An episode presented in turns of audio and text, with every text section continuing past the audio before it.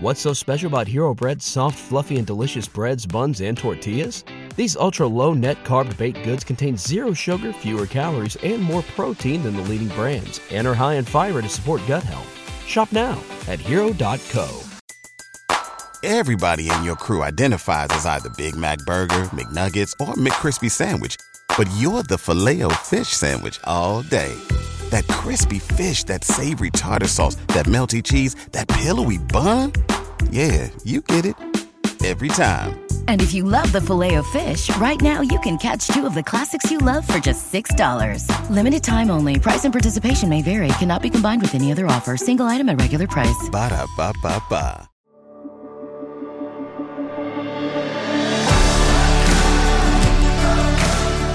Welcome to the Gravity Leadership Podcast, where we explore how to center our lives and our leadership in the love of God revealed in Jesus Christ.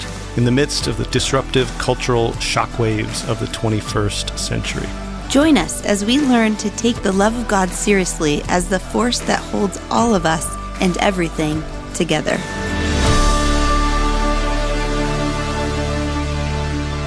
Yep, here we go. Uh, welcome back, friends, to the Gravity Leadership Podcast. Or if it's your first time listening, uh, welcome to, for the first time, the Gravity Leadership Podcast. I hope you'll check out some of our back uh, episodes and subscribe so you don't miss an episode. Uh, Christy, Matt, uh, I have a question for you. It is another. This is um, last week we talked about Valentine's Day. A year, uh, like a year. Sorry, a Year.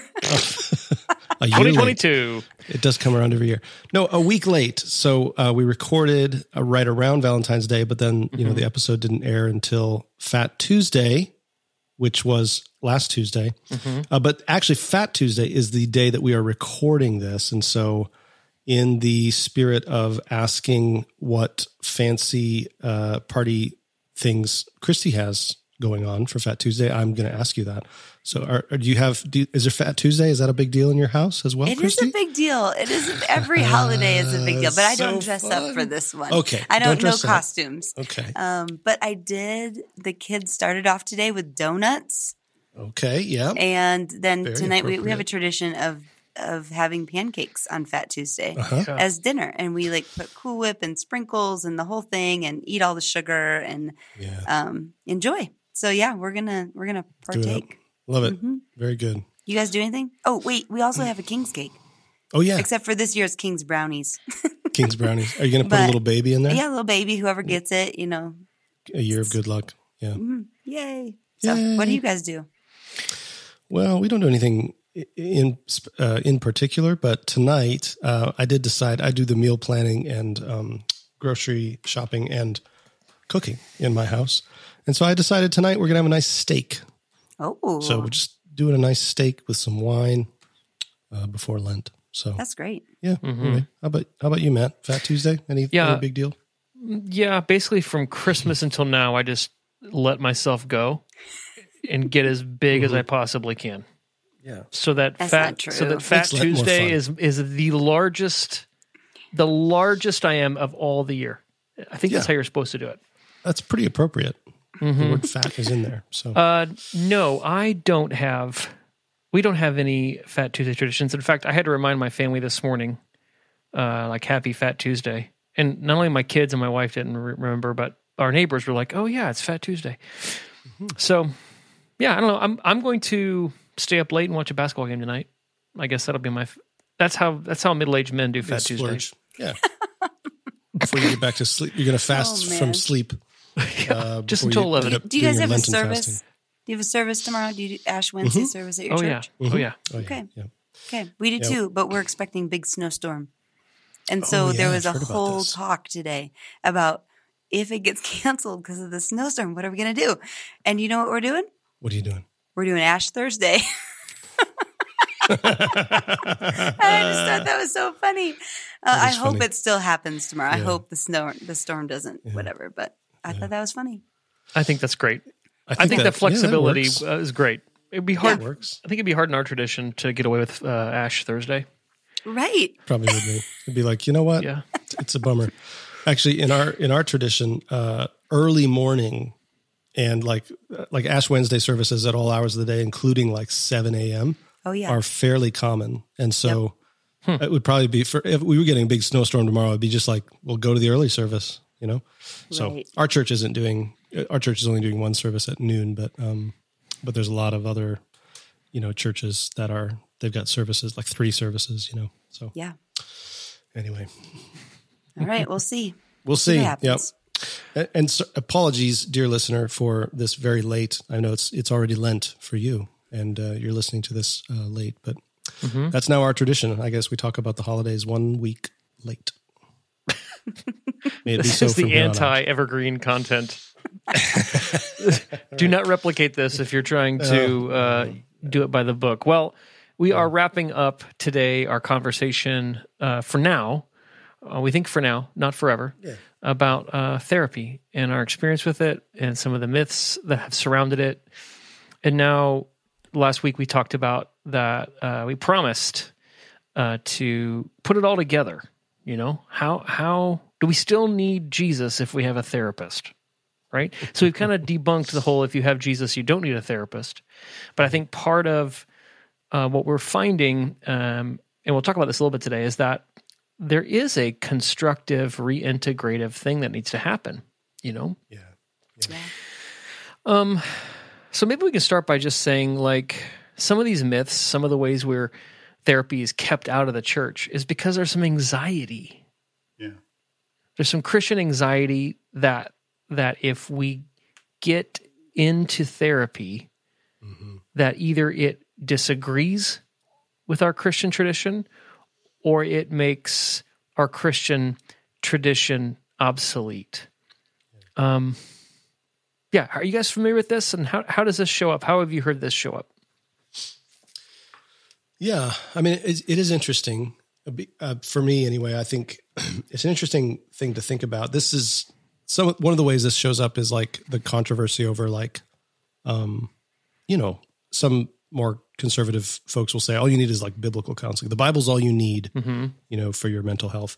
And I was just thinking about how um, we don't often in other arenas where medicine or research or you know like sort of uh, human knowledge is concerned, we don't oftentimes think of these things as contrasting, right?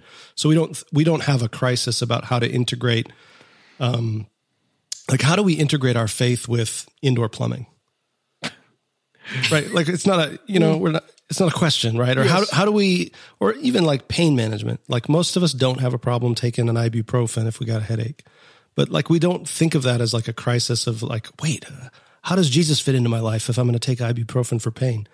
Um, but we do with this stuff, and so I think that's an interesting thing for me. And I don't know if that has to do with because it's it's like new, newer maybe than pain management, for example, um, or if it has to do with like what we're talking about. We're talking about therapy and mental health is like matters of the soul, Yeah, yeah, and so I think there's this overlap where it's like, well, hey, I just got a headache. I'm going to take a pill or, you know, modern plumbing's great. You know, I, I love that I don't have to go to the outhouse anymore. But I think when we're dealing with matters of the soul, there can be this like overlap and that it ends up feeling fuzzy to us. And it feels like, I don't know, it feels, yeah, there is some, some anxiety there. Hmm.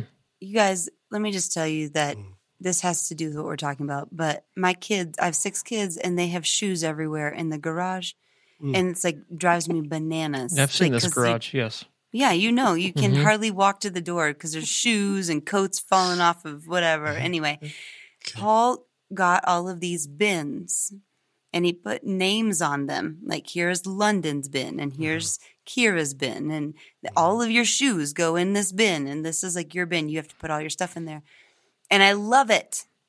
But when it comes to matters of the soul, um, I think many Christians are still very compartmentalized and um, they don't see like us as whole beings. Um, And so they like here's your mind and here's your emotions and here's your heart and here's your and like each has a bin. Instead of realizing we're a whole being and it's more like an ecosystem where if there's something going on in my emotions that needs attention it's going to affect my mind. It's Yeah. going to affect my heart. It's going to affect my relationships. And i think maybe that is where some anxiety comes because people haven't maybe gotten on board with the whole ecosystem of the soul. Mm. They're still like in compartmentalized like mindset of shoe bins. Interesting, Christy. So is that is that is that connected to the fact that like you know before the invention of like CT scans and X-rays and things like this, like uh, in neurology and biology, like we would talk about humans having a soul mm-hmm. as some capacity within inside the body, right? Mm-hmm. And now now um, it seems like medical science has explained the things we used to need the soul for. Hmm. Right? Right. Are, are you saying that that's that's kind like we had this compartmentalized where there's mind over here and there's heart here and there's the soul is this? Are you saying that there we just need a new imagination for how these relate? Yeah, I would agree with your friend Matt, who who does soul care. Um, I forget his last name, but he- Alexander. yeah. Alexander. He Alexander. says, uh, I think I'm trying to quote him, but he says something like, "We don't have a soul; we are a soul." And and, and a, a, Yeah. a, a better holistic picture of who we are is a soul. It's not like we have this separate part. Um, and so I think I would be in that camp of agreeing with him in that. Yeah. Yeah, so then soul is a soul is a conceptual metaphor to describe part of what it means to be human. Yeah, absolutely. rather Yeah. than rather than a descriptive um fact of a discrete part of your body Mm-hmm.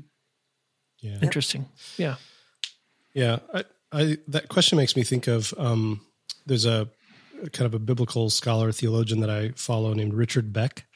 Um, he's got a great Substack, but um, he's he's walking through a series right now called The Enchanted Imagination, and he he talks about this shift that took place in the West from like the disenchantment, right? And so Yeah. I think there there is like the scientific revolution and all that kind of stuff. It did seem to disenchant our like what we thought was happening inside the body, for example. And then, you know, that now there's like, oh, it's that's just, you know, neurons firing and it's making you feel this way. And you we can actually manipulate your feelings by pushing on this part of your brain. And like all of those kinds of things, I think did tend to disenchant us and and perhaps like bring about a crisis of faith. Like, wait a second, is is is, you know, is the material world does it sort of just explain everything that we used to think of as holy or you know sacramental even you know that that kind of thing. And i think i think there's something about that hmm. that for people of faith there is this anxiety of like wait a second. Like if i can take a pill and it helps my depression like does it, it like does is god real? You know like Yeah. like it does those questions are together for for a lot of people i think because of because of that sort of disenchanting move that science sort of caused yeah. in our culture. So if we embrace science does it eliminate the space that god would inhabit or our need for god? Yeah. Yeah. Yeah. And I think rather than just saying get over that anxiety or here's 16 facts to alleviate that anxiety, I think it's a I think it's an important anxiety to face yeah. and name. yeah. Um Yeah.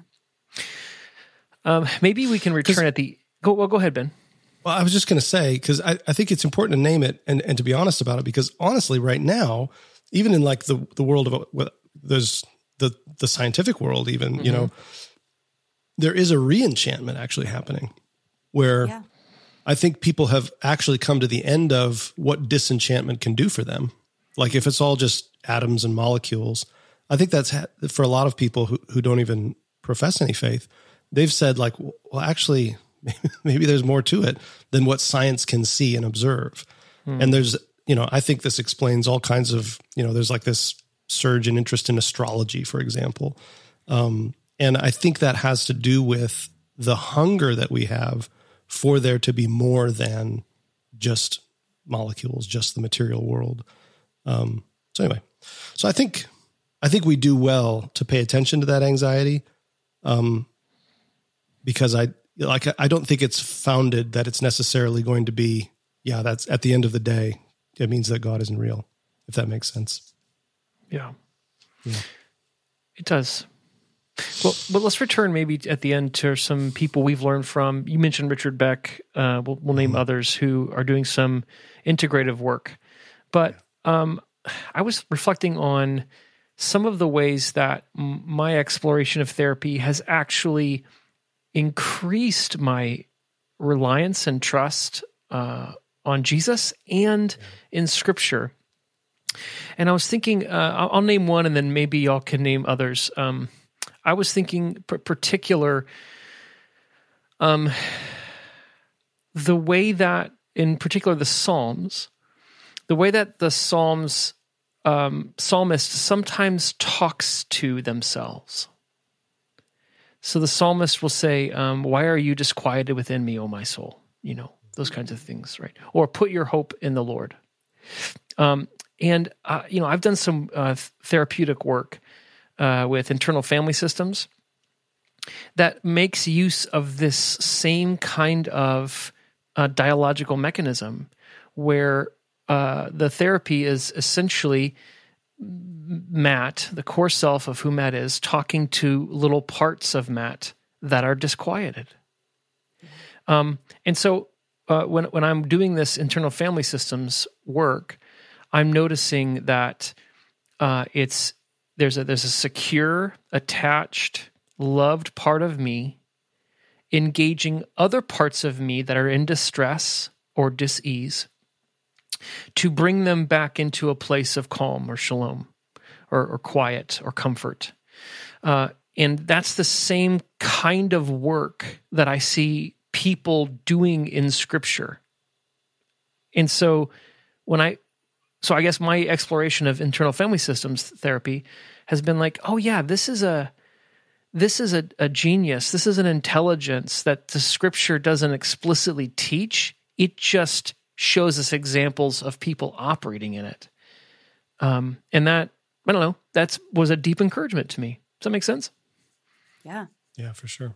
Yeah, our listeners can't see us, but Ben and I are like nodding our heads as vigorously, as been, vigorously. yeah, because yes, I think sometimes it's like sometimes we have this idea that the Bible like can't relate to my life. Yeah, uh, especially yeah. like in in things of of therapy and emotions and or because we've seen it maybe done poorly, mm-hmm.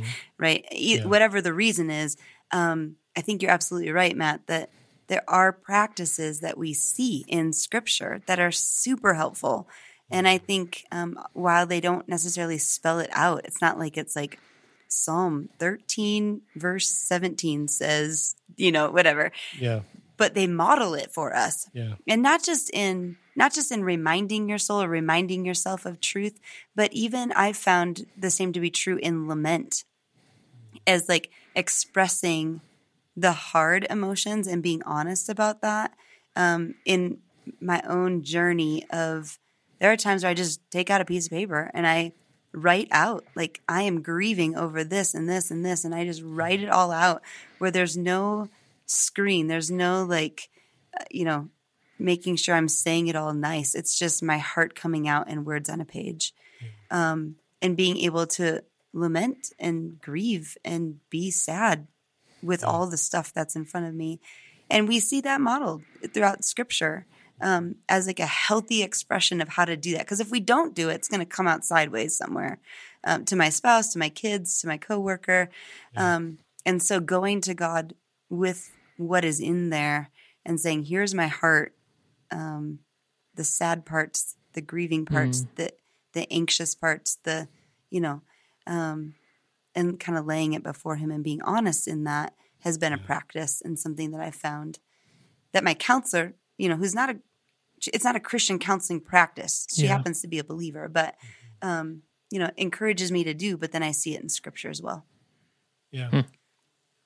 Hmm. Yeah. I, I think I've found much the same that same thing that you guys are talking about where there's, you know, some practice that I've been introduced to that it, I see it reflected in the kinds of things you know in the Psalms, or I see it reflected in Scripture in some way uh, or another. Um, and it, it actually helps me. It's not like oh now now this is legitimated because I see it in the Scripture. Um, although it, it is some of that. It's like okay, this is a you know this is something that is perhaps a practice that's been present in human cultures for a long time. It just now we call it mindfulness, or now we call it Yeah. you know, internal family systems, or whatever. And there's a there's different names and conceptions uh, that we have of it. Um, but I think it also has helped me to sort of it. Sometimes it helps me to see something that I wasn't seeing previously, right? Yeah. To to understand, for example, like you know concepts of about shame, or um, it, it helps to understand how shame works. Allows me to read the scriptures in a way of saying, like, oh, I can actually notice how shame works in this story now, um, in in ways that I was unable to see before. And I think that interplay between like the world the world of like just human learning you know philosophy science math all of that kind of thing that's always interacted with scripture it's not like scripture is its own i don't know this is a little bit more uh, theoretical maybe but like scriptures came from a world in which people had assumptions about what it meant to live the good life right where they had philosophical assumptions they had metaphysical assumptions and those change over time and I think it's it's natural for us to ask questions about okay how now how are we reading the text now in light of these new developments in metaphysics or philosophy or science or math or whatever it might be. Yeah. And now, a word from a sponsor. What's so special about Hero Bread's soft, fluffy, and delicious breads, buns, and tortillas? Hero Bread serves up 0 to 1 grams of net carbs, 5 to 11 grams of protein, and high fiber in every delicious serving. Made with natural ingredients, Hero Bread supports gut health, promotes weight management, and helps maintain blood sugar. Hero also drops other limited edition ultra low net carb goodies like rich, flaky croissants and buttery brioche slider rolls. Head to hero.co to shop today. All right, let's get back into our conversation. I'll, I'll share maybe a couple more here. Um, you know, a lot of research and study has been, a lot of things have been written in the last, I don't know, decade or two about shame. Um, and about how even anxiety and fear, the ways that they show up in human lives and the damaging work they do. And I think that um, all all of it confirms what Scripture teaches about um, the things that beset and befall humanity, and how God's activity and work seeks to liberate humans from these things. Um, Yeah. you know, our, our latest research on how we are hardwired for uh, connection and and love um, coincides with what we see uh, God desiring for humans in Scripture. Um, so a lot of the deep neurological, biological, anthropological work that uh, that a lot of therapies are drawing on. Um, a lot of the things that underground it's it's you know taught in scripture and confirmed in scripture as either this stuff stinks for these reasons for humans and this stuff leads to human flourishing and shalom. And so i guess i guess being present to the anxieties about some of the questions that therapy leaves for uh, how does god fit into this i think we also have things that confirm our faith and confirm our tradition that they say the same things as scripture. In fact, you know, it's like rediscovering some things that we'd forgotten or not taken seriously that seemed to be assumptions made in scripture. So, I don't know. That that encourages me. I don't know if it encourages you guys, but Yeah. that encourages me. Yeah, it definitely encourages me. I think I think there's a sense in which um, there's a sense in which it if you believe that what God is doing in the world is not just trying to get people to believe some arbitrary facts. You know what I mean? Like if like God's actually interested in humans flourishing, then I think our discoveries about what makes for flourishing, uh, like it doesn't matter how we discover those things, you know? Like if we discover them scientifically, well, great. You know, that confirms everything that God wants for humanity. That's Yeah. fine. You know, like let's let's go for it. Let's do it. You know, it lines up with it lines up with what we see God seeking and, and doing in the world. It lines up with the kingdom of God. So, you know, they're not against us, they're for us. you know, is another way to put it. Jesus put it to his disciples. Yeah. I, I'm wondering, um, I was thinking about this in terms of prayer, kind of pivot here to some of the ways that therapy has helped me uh, see maybe things that were lacking in my spiritual practice. Um, I, I think I think I learned how better to pray by reading non Christians talk about mindfulness meditation. You just freaked out some of our listeners Yeah. by saying that. I'm just letting you know. Well, just just note we're going to get to Tell, we're going to tell us more. well we're going to get to the body and how it relates to our spirituality. So just get in touch with your body if you're freaked out right now. Um, I, I okay. So as a young Christian, I don't know if any can relate. I, I think I think I would approach prayer like I had this uh, genie in a bottle in the sky. And my words, this is going to get kind of creepy. My words were how I like rubbed the lamp. And I had to get the right words out and rub like hard enough or long enough to get, you know, the wish granted. You know what I Yeah. mean? The thing I want. Um, and I I realized that you know I would enter prayer anxious, and I would leave prayer anxious. Like it was me. Now there's something good about like bringing your anxieties to God, but um, that that do not be anxious about anything, but by prayer and petition make your requests known to God. That that wasn't what was happening for me. I didn't know how to um, tend to my anxiety in a way that I could that I could commune with God. I knew how to be anxious and hurl it at God. Yeah. I, I don't know. I'm trying to put language on something that um, I haven't heard many people talk about. Uh, so as I say that kind of stuff, does is that dissimilar to your experience? Similar to your experience? I think it's similar. I think that I kind of looked at prayer like like saying the Pledge of Allegiance, like something I Yeah. memorized and I knew what to do. I mean, you put your hand on your heart and you stand up and you whatever you say the words, um, and yeah, now, uh, like honestly, when you talk about anxiety, a practice that I do often in prayer is I'll take a sheet of paper and I will like write out all of the things that are causing anxiety in my life especially when i'm you know like when you you get to a place where you like you can kind of manage your anxiety for a while and then all of a Uh-huh. sudden it gets to a place where you're like well i cannot manage this one more thing happens i'm gonna lose my biscuits you know like Mhm. um and i just write out all of the things and then i flip the page over and i take the pen in my non-dominant hand and i say okay spirit what are you saying to me in all of this? To speak truth to me. I just gave all of the the angst of my heart out. Tell me something that is true that i can dwell on. Um, and often like a word or a sentence comes out because it's really hard for me to write with my non-dominant hand.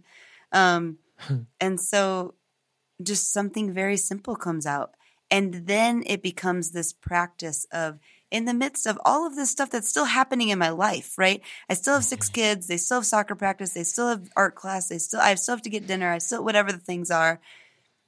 But then i can remind my soul of whatever the truth is that came out on the other side of the page that is from the spirit. So Um, so can I pause you right there, Christy? yeah. How did it occur? To, how did you realize or come to the idea of writing with your non-dominant hand? somebody i don't even remember who asked me to do it one time but somebody asked me to do it one time and i was like what in the world because there is something crazy that happens in your Yeah. brain Right. your right and left hemisphere of your brain right and um and especially if you're using the the the hand that you're not dominant in uh, it takes a lot of concentration and focus um and yeah I think this is So- an this is an example of what I was talking about. Right. where neurology has taught us how the brain works, right? Mm-hmm. And how uh, writing with your non-dominant hand taps into other areas of your personhood, your in your right. brain, your mind, and that can enhance your prayer experience. totally Yes, And I walk away from those times. I mean, this is a practice I do probably every like 10 to 14 days. Like it just it just gets to a place where I'm like, "Yep, okay, God, here's the stuff on my heart." Um and I walk away from those times not feeling the amount of anxiety I did when I first started. Yeah. There is a Yeah. difference. And it's not like there's a Bible verse that says, you know, if thou if thou art feeling anxious, thou shalt write with thy non-dominant hand. You know what I mean? Like it's not it's not a direct command of scripture. It's not obvious from scripture. Henry Right. chapter 37, verse 5. Right, right. But it's something it's something that science and neurology has learned that actually helps you helps you pray. Yeah. Helps you tap into that. That's that's a Yeah. really good example. Yeah. I think Ben, you have thoughts on this? Um yeah. I do. I was just I was All just right. thinking I had I had something yeah, I have thoughts. Is that all your question was? Just That's whether it. I have thoughts? We're moving on. binary answer yes yes or no um uh, i'm trying to remember um something came to mind as you were talking christy and then i forgot about it because i was enthralled with your story so i suppose that's that's good um It'll it'll come back to you. yeah it'll probably come back to me yeah i, d- I definitely have thoughts about thoughts about this um yeah dang it i can't think of what it was though it'll come back to me Well, I, I can just share another one. I think um, go ahead a lot of a lot of our our I, I think this is Christian tradition embedded within Western culture. Has we have a we have a jacked up relationship with our bodies. So part of the I think legacy of the Enlightenment and rationalism and an over focusing on the cognitive discursive aspects of human personality has led to us uh, practicing our faith in a certain way. And I think when you combine rationalism with kind of this uh, n- a gnost- uh, Gnostic kind of like internalized, personal, abstracted spirituality, um, we we tend to um, either ignore our bodies or hate our bodies. Um, and so I've had to go outside my Christian tradition. I'm not saying this doesn't exist in the Christian tradition. I'm just saying this is my story. Um, looking for ways to reclaim my body as a holy place and as a place of um, not something I want to hate or ignore, but something that is is part of the way God communicates to me and I communicate to God is not just my brain, uh, meaning in my head, but my body. Um, and I think that that has enhanced my Christian spirituality. Something from outside of Christianity has enhanced the way that I practice my faith. yeah Can you flesh that out a little bit? No pun intended. No intended. pun but, intended. um, but like practically, what does that look like? Yeah. So one of the things I practice daily is breath prayer. Um, you know, and this is tethered to like God breathing into the nostrils of Adam, breathing, uh, you know, so there's this very rich picture of every inhale is an echo of God giving me life. And, you know, this is something that I think mindfulness meditation and other um, therapeutic, some spiritual, some non spiritual, and therapeutic practices of focusing on your breath as a way of being being sober minded, fully awake, coming back to being present in the moment, which has a long Christian tradition as well, right? So contemplative prayer, uh, Yeah. pr- breath prayer is part of um, a lot of uh, church fathers and mothers and monastic practices. So uh, when I breathe, I, I actually tune into my body. Um, that's that's one thing. Second thing is we train people to pay attention to kairoses, and and more and more I'm noticing, um, I'm noticing like kairoses that are not thoughts, but are are either emotions or sensations that I perceive in my body Yeah. right? Um, and so just like, and th- that actually gives me access to what God wants to do in my life. Um, so yesterday, I was feeling a mountain of anxiety, but but the way that I was feeling it, it wasn't racing. It wasn't a racing mind. Um, so it wasn't like thoughts were out of control, but it was it was this. I was noticing in in my body and in my attention, kind of this withdrawal, this this hiding, this pulling away. Like I was scared. I was really scared, but but I um if you had asked me, "Are you afraid?" and I would have gone through my normal diagnostics of like, you know, no, I'm not. I'm I'm not aware consciously of any fear, but my body was acting afraid. Um, so that's a concrete example of just of yesterday. I don't know. I don't know if that's uh, if you guys can relate to that, or if you've experienced something different. Yeah, I mean that that that that makes sense to me. Um, I think that one of the things that I keep th- coming back to in this discussion is um, that you know one we mentioned the anxieties that we have about um, we meaning just you know in general um, Christian people or people of faith the anxieties we have about integrating neuroscience or you know that kind of thing mm-hmm. because we're afraid that it sort of evacuates God from the equation, right? So yeah. maybe I'm not experiencing the joy of the Lord. Maybe there's just, this is all just chemicals, you know, and, and they're, they, are right. The right, right. They're in the right order, and now it's just chemicals. Um, but I was just thinking about this, you know, um, going back to Richard Beck and talking about the uh, disenchantment of the world. He talks about something called sacramental ontology, where he says that the disenchanted w- world, what it does is that it it evacuates the material world from any sort of like meaning. So mm-hmm. I think mm-hmm. that's our fear, right? Is that that's where it's going to end up is that everything can be explained by atoms smashing together and that it doesn't have any meaning. Um, but I think what what he talks about as like a sacramental ontology, I think is is part of what integrates these things for me. Hmm. Is that like you're learning about like breath prayer, Matt? Yeah, it's not just that breathing is a good way for you to internally think about God. No. It's that your breathing is that physical act is somehow participating in the reality of the spirit within you. Mm-hmm. And so there's ways that our bodies sort of like interrelate and connect to sac- like in a sacramental way i could say i think i could yes. say our our spirit, our soul, and our relationship with God there. And so it's not just that, you know, it's not just that, you know, the I mean, to think about the sacrament, it's not just that the bread and wine remind us of Jesus. Hmm. That there's something in a sacramental uh, theology or ontology, like there's something about participating in the eating of the bread and and the drinking of the wine mm-hmm. that does participate in the life of Christ yes. right? In a spiritual way. So it's this, you know, visible, the material sign of an invisible spiritual reality.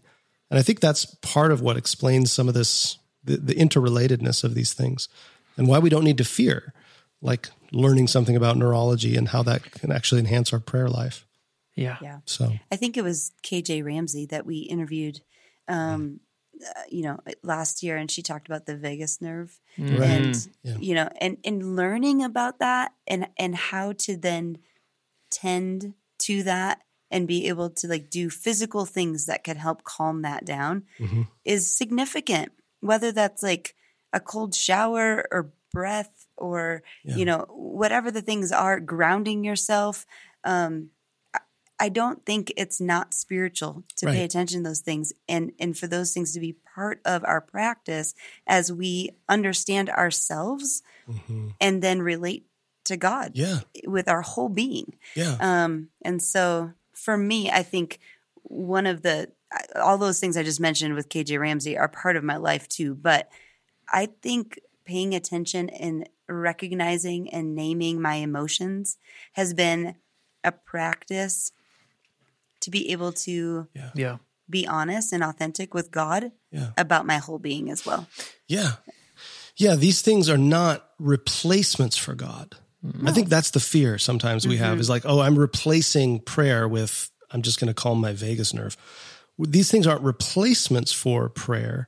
They are allowing us into a fuller participation in the spiritual realities that we're seeking in prayer. Yeah. That's, that's right. actually what's happening, I think. yeah. these things. Yeah, you mentioned emotions, Christine. I know that you're doing a dissertation on, you know, does an emotional intelligence increase our perceived intimacy with God? Um, and I, the answer to that question is probably yes. I think so.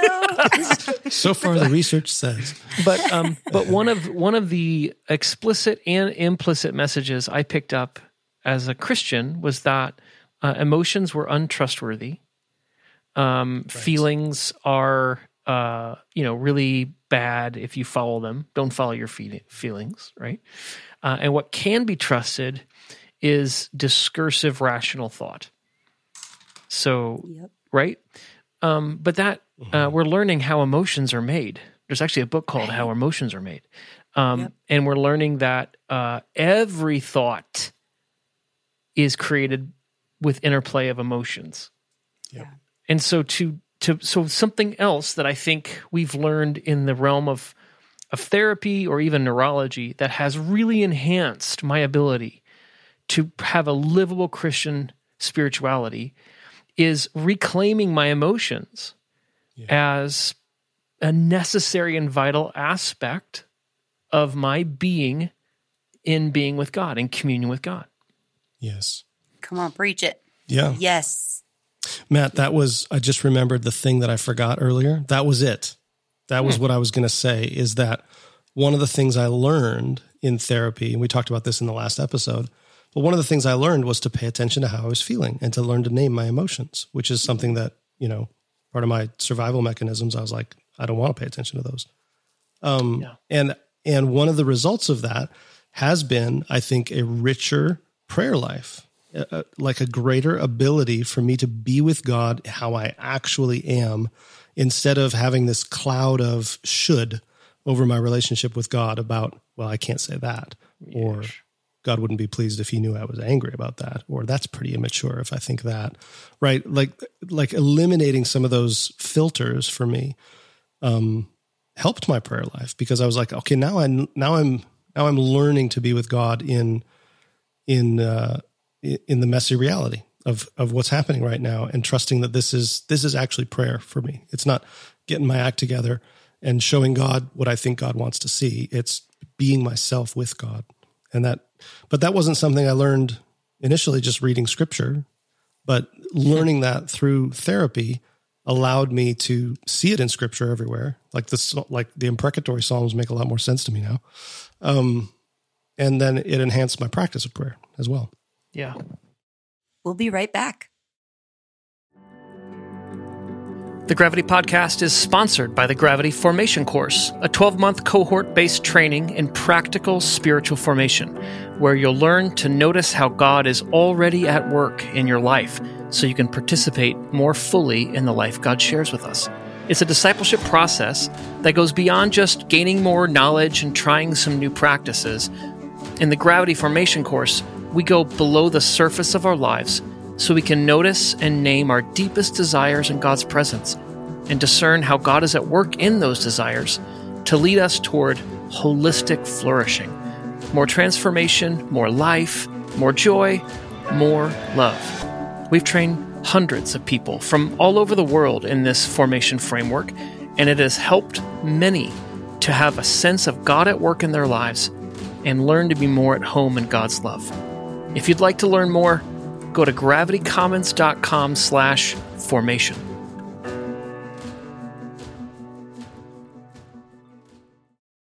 Let's get back to the show. So, what questions do we still have? What What are some lingering uh, questions you have about the relationship between uh, Jesus and therapy? Yeah, I got a lot. Go ahead, Christy. I just, I was going to say, I, I was arguing, arguing in a kind way with somebody this week about what emotions did Jesus feel. Mm. And they were arguing that Jesus never felt fear. Wrong. And I was like, I totally disagree. I think Jesus had tons of fear and tons of anxiety. And I was like, look at the garden. Yeah. He's sweating drops of blood. Like when you look at that medical phenomenon that happens, it's not just Jesus that that happened to, it happened to other people. When they are experiencing literal, like their capillaries bursting through their pores and they're sweating drops of blood, the, the amount of anxiety those people are feeling is, is uh, off the charts, right? Yeah. yes. And I was like, you can't say that he didn't feel. I mean, you can. That's what this person was arguing, but I was arguing against it because it's part of my study. But Yeah. I, I think part of my questions, I do want to understand more the emotions of Jesus and how he processed them. Mm.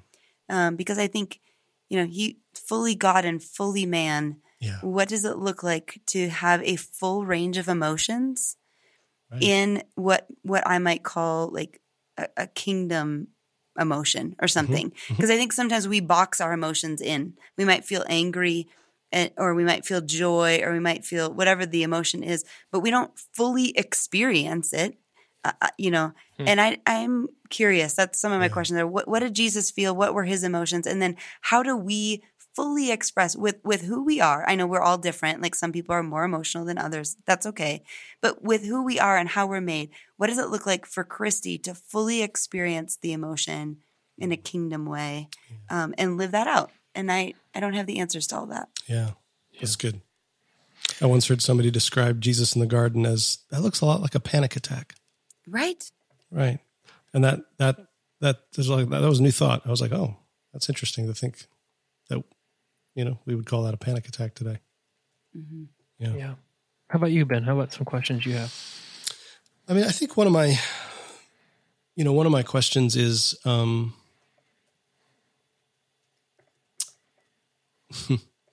I, I think one of my questions is like, I know you you uh, you have this question as well, kind of written down, but like I used to have a lot more of a, um, um, I don't know, it felt like a simpler way of thinking about God speaking to me or God like if God wants to like guide me or lead me in some way. I used to talk about that as like, you know, getting a word from God or I want God to speak to me. I want God to like say something to me, right? Um, and I think the question, I, I still believe that it is true that that God uh, is with us and communicates and guides and leads. Um, but I find that I don't use that language very much anymore. I usually don't say uh, God is speaking to me or God spoke to me or that kind of thing. And I think what that brings up for me is the question of I wonder how I think about that an- anymore. Like what does it what does it mean for me to live my life in God and for God to communicate something to me, maybe like a new thought or something that I hadn't thought of before, or you know what I mean? Like I, I don't I don't know what to make of that. And I don't know if it's important to draw a line between these things or not. But I think one of the questions I have is just, you know, if I pray for guidance and I come up with an idea that I hadn't thought of before, is that was that God? Or like how do I think about that? I don't really know how to think about that. I think it's one of my questions. Yeah. what about you matt what questions do you have Um, I mean, there's a there's a powerful metaphor in Scripture about God's presence or God's Spirit living in us or among us. I mean, um, that's not something that we can measure or assess with machines, right? Um, we can't quantify it with microscopes or radiation. So, what what does that mean? That when I say the Spirit lives in me, what am I what am I referring to? I'm referring to the spirit, but like, how do I know? And where? How is that? Quant, how do how do I quantify that? You know, that's a question I have. Um, and then I think I've just grown in my appreciation for how I just met with a friend uh, for lunch, and he was saying he grew up in a really conservative, traditional black church, um, and he part of his maturity was moving uh, away from the very like strict traditional kind of religion he was raised in. And he said something to me. He said you know really it boils down to i've just seen god at work in everyone i meet. And i think i have questions about um how is god present and at work with people who maybe scripture would say doesn't have the doesn't have the holy spirit Yeah. um, and and how does that in distinguishing how does that dis- is how can that be distinguished from people who do have the Holy Spirit? yeah. Um, that's a that's a question I'm left with. Yeah, you know, uh, it is a fascinating question. I think I think about Cornelius, right? Like before he was baptized, he's like like communicating with God, you know, a Gentile, right? Communicating with God. That's fascinating to think, you know, of how that all how that all works. Yeah, Yeah, I I am reading this book, um, actually by a friend of mine, who is not a, a faith follower at all, and the things that he writes in his book have been really helpful to me. Um, and I told him, I was like, Bob, I really want you to love Jesus. and he was like, I know you do. And, and there's part of me that's like, I have a hard time, like, understanding. I, I think God is working through this man, Yeah. and yet I know he he would say like he doesn't have the spirit in him. He Mhm. doesn't love Jesus. Um, I don't know. That's hard. It's Yeah. really hard. Yeah, one of the more haunting I don't know if it's haunting is the right word, but you know, in First John, like I think the implications are earth shattering.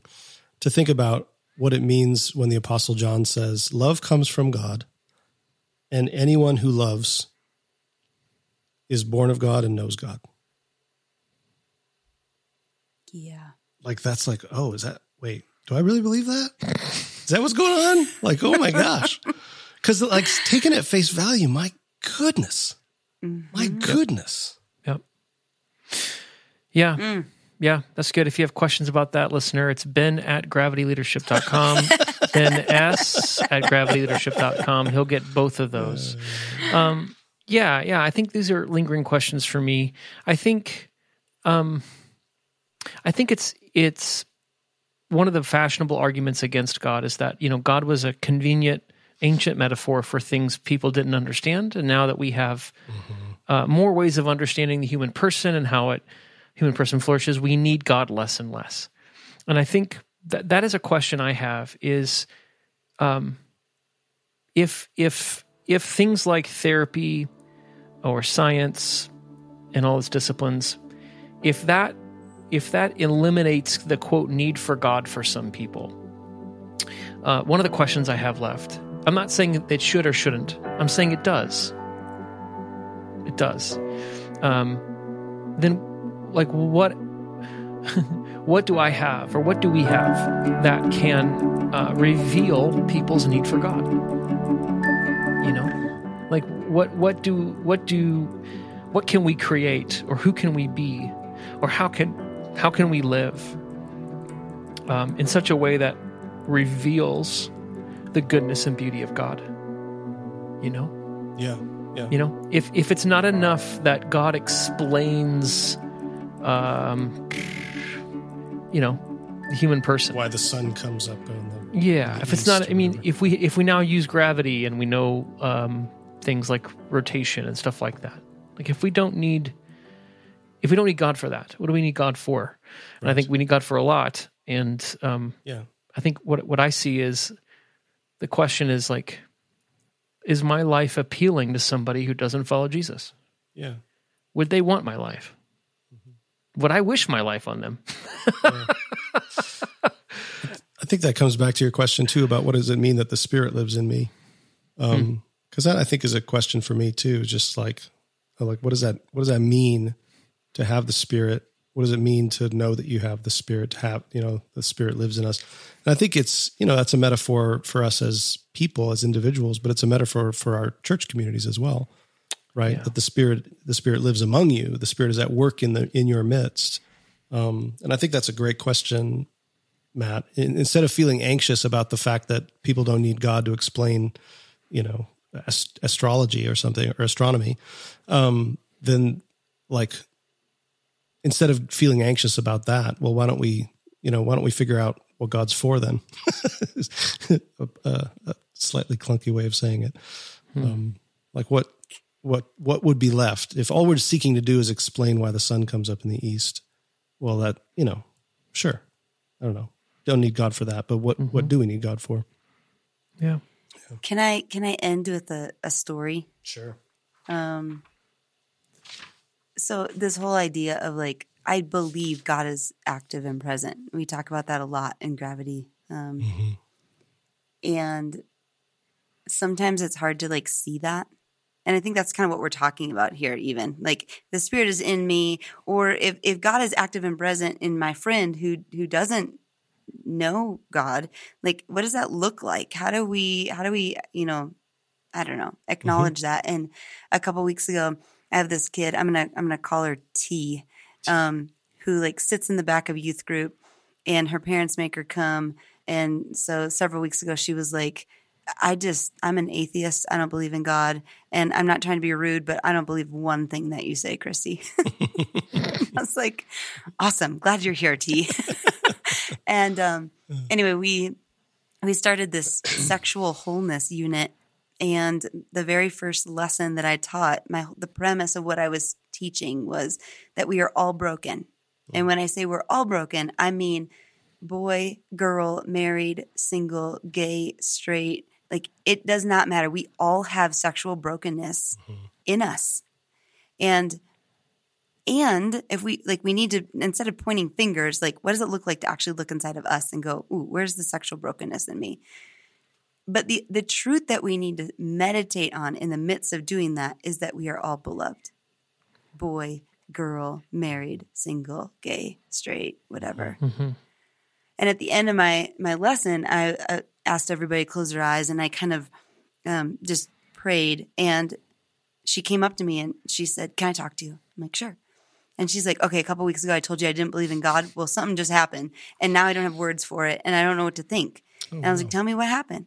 And she's like, Well, you were praying. And she said, In my mind, I just imagined me looking in a mirror and and as I looked in the mirror, there's two of me. One totally broken, all the crap, all the junk I've done. And I was so sad. And I fell to the floor in a big old pile and started weeping. And then I looked in the mirror again, and there was a second me. And the second me came and hugged the first me.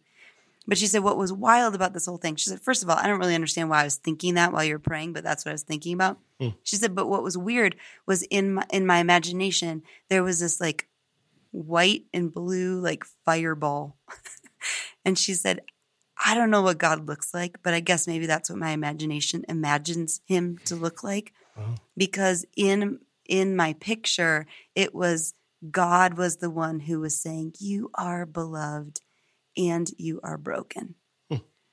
And T didn't like quote unquote ask Jesus into her heart that day.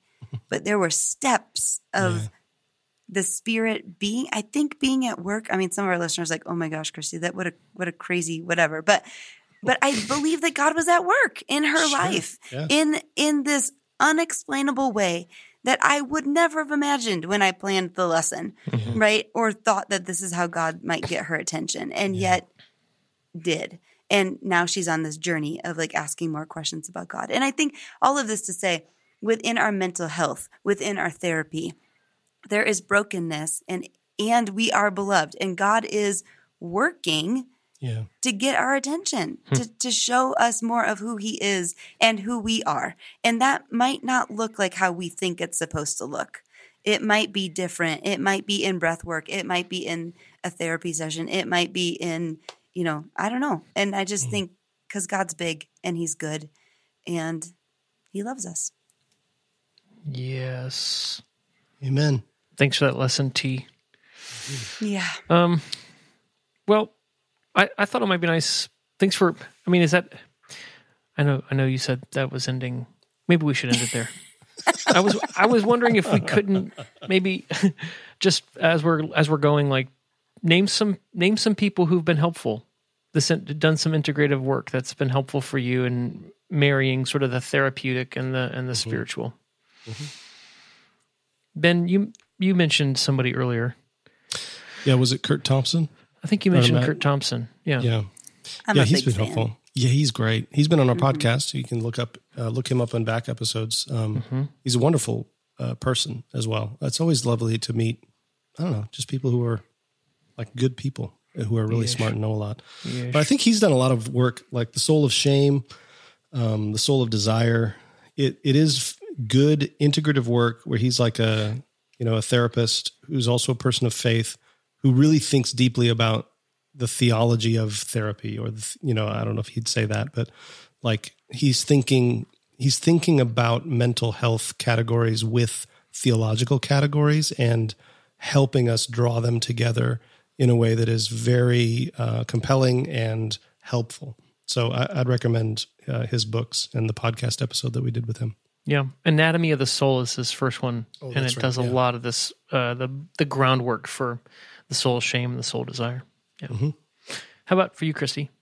Yeah, I'm a big KJ Ramsey fan. I mentioned her before, but I think being a trauma therapist and and going through trauma herself as she uh, talks in in honesty and authenticity about her own story and understands the body. Um, there's some real wisdom that she writes in her books, so I really like her. Um, so, and then the other book that kind of stuck out to me was um, Lance Witt, I think his name is. I'm gonna have to check. I'll put it. We can put it in the notes. But I read a book. I think it's called Replenish. That was actually just really refreshing um, to me. The questions that he asks at the end of each chapter um, were really helpful as I just became more and more honest about my own humanity and in leadership. What does it look like to acknowledge emotions and brokenness and all that kind of stuff? So those are two that stick out. What about you, Matt? Well, in addition to the people you've mentioned, um, I would say probably the two, well, yeah, two of the ones that have been really helpful to me. Uh, one is David Benner, who wrote um, books like Surrender to Love, Opening to God, The Gift of Being Yourself, Desiring God's Will. Uh, he's a, I think, a clinical psychiatrist and um, a Christian theologian, and he's really good. His book Surrender to Love is one of the I don't know ten most important Christian books I've ever read. Um, it gave words, I think, to a lot of what uh, Gravity's about. So David Benner's one, and then there, uh, this this guy lived. This guy is no longer alive and wrote in the in the nineties, but uh, eighties and nineties. But his name was Gerald May, and he wrote some books on. He was a psychologist and a Christian, and he wrote some books like Addiction and Grace, The Awakened Heart, Will and Spirit, where he's seeking to integrate uh, his clinical psychology with Christian um, theology. So great. those those two have been really helpful for me. It's good. Yeah, yeah. Um, well, this has been uh, this has been nice. yeah, love love this conversation. Yeah. Thanks thanks for listen listeners. Thanks for uh, spending some time with us. And if you Yeah. have additional thoughts or questions um, for maybe when we pick this series back up in the future, uh, you can email us at podcast at gravityleadership.com. We'd love to chat with you. Yeah, yeah. Christy, one final question: What did the farmer say when he lost his tractor? I don't know. What did the farmer say when he lost his tractor? Oh, where's my tractor? So dumb. Oh, you need to work on those, Matt. That's like the whale. That's like the whale joke. right. Just like, Right. oh, that's it's not a punchline. It's just what you would expect. Just Yeah. yes. Yeah. No, you guys. All right, listeners. Well, there you have it. Hopefully, you anti- chuckle. It's the anti joke. Yep. Yep. Yeah. So Uh, it's a good gosh. category of joke. So, All right. all right, y'all. See you, See you next time. Peace. Peace.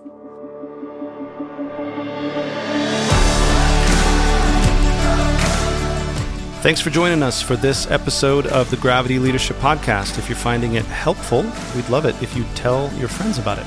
Ratings and reviews online also help others find the podcast. And don't forget to subscribe so you don't miss an episode. Joining our Gravity community is free. You'll get our latest content delivered straight to your inbox, as well as an email most Fridays with curated links to articles we found interesting or helpful. To join us, go to gravityleadership.com slash join. Our show is produced by Ben Sternke and Matt Tebbe. Aaron Sternke edits and mixes the podcast, and you can check out his work at aaronsternke.com. We'd love to hear from you. To record a question or comment for us, go to gravityleadership.com slash message and click the Start Record button. You can also email us at podcast at gravityleadership.com. Catch you next time.